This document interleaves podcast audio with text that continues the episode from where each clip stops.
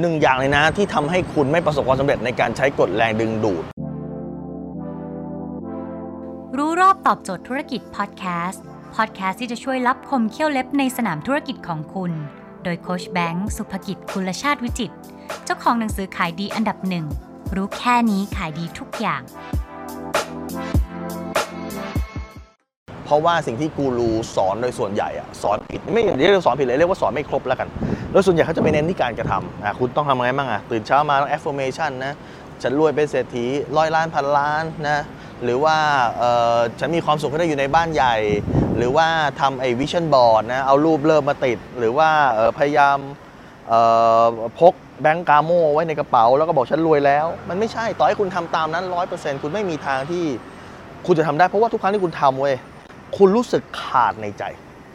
โอ้ฉันจะเป็นเศรษฐีร้อยล้านพันล้านหันกลับมานี่กยศเขายังใช้ไม่หมดเลย เพราะ keyword ของมันจริงๆเนี่ยมันคือเรื่องของความรู้สึกครับ การกระทำไม่สามารถส่งผลต่อจักรวาลได้ แต่ความรู้สึกต่างหากที่จะส่งผลกับจักรวาล ดังนั้นพอเวลาทุกครั้งที่คุณทำอะไรอะคุณต้องโฟกัสกลับไปที่ความรู้สึกครับ โฟกัสกลับไปที่ความรู้สึกอะแล้วความรู้สึกเนี่ยมันจะสามารถเสกเงิน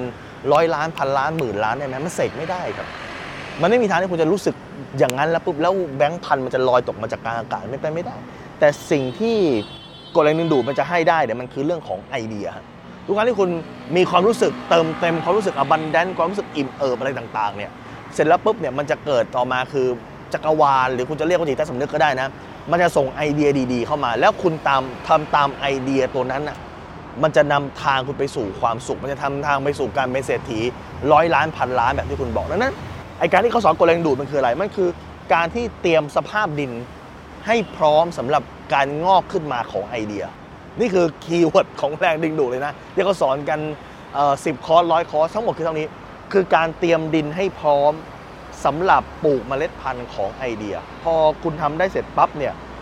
คุณคอนโทรลความรู้สึกคุณได้ให้อยู่ในสภาวะที่เรียกว่าบวกตลอดเวลา ไอเดียเจ๋งๆมันจะออก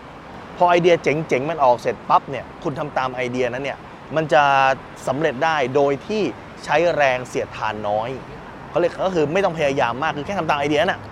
มันก็จะสำเร็จไม่ต้องลองผิดลองถูกเพราะไอเดียนั้น มันเป็นไอเดียที่ผุดมาตอนที่คุณมีความสุข เนี่ยคือเคล็ดลับจริง ๆ ของกฎแรงดึงดูด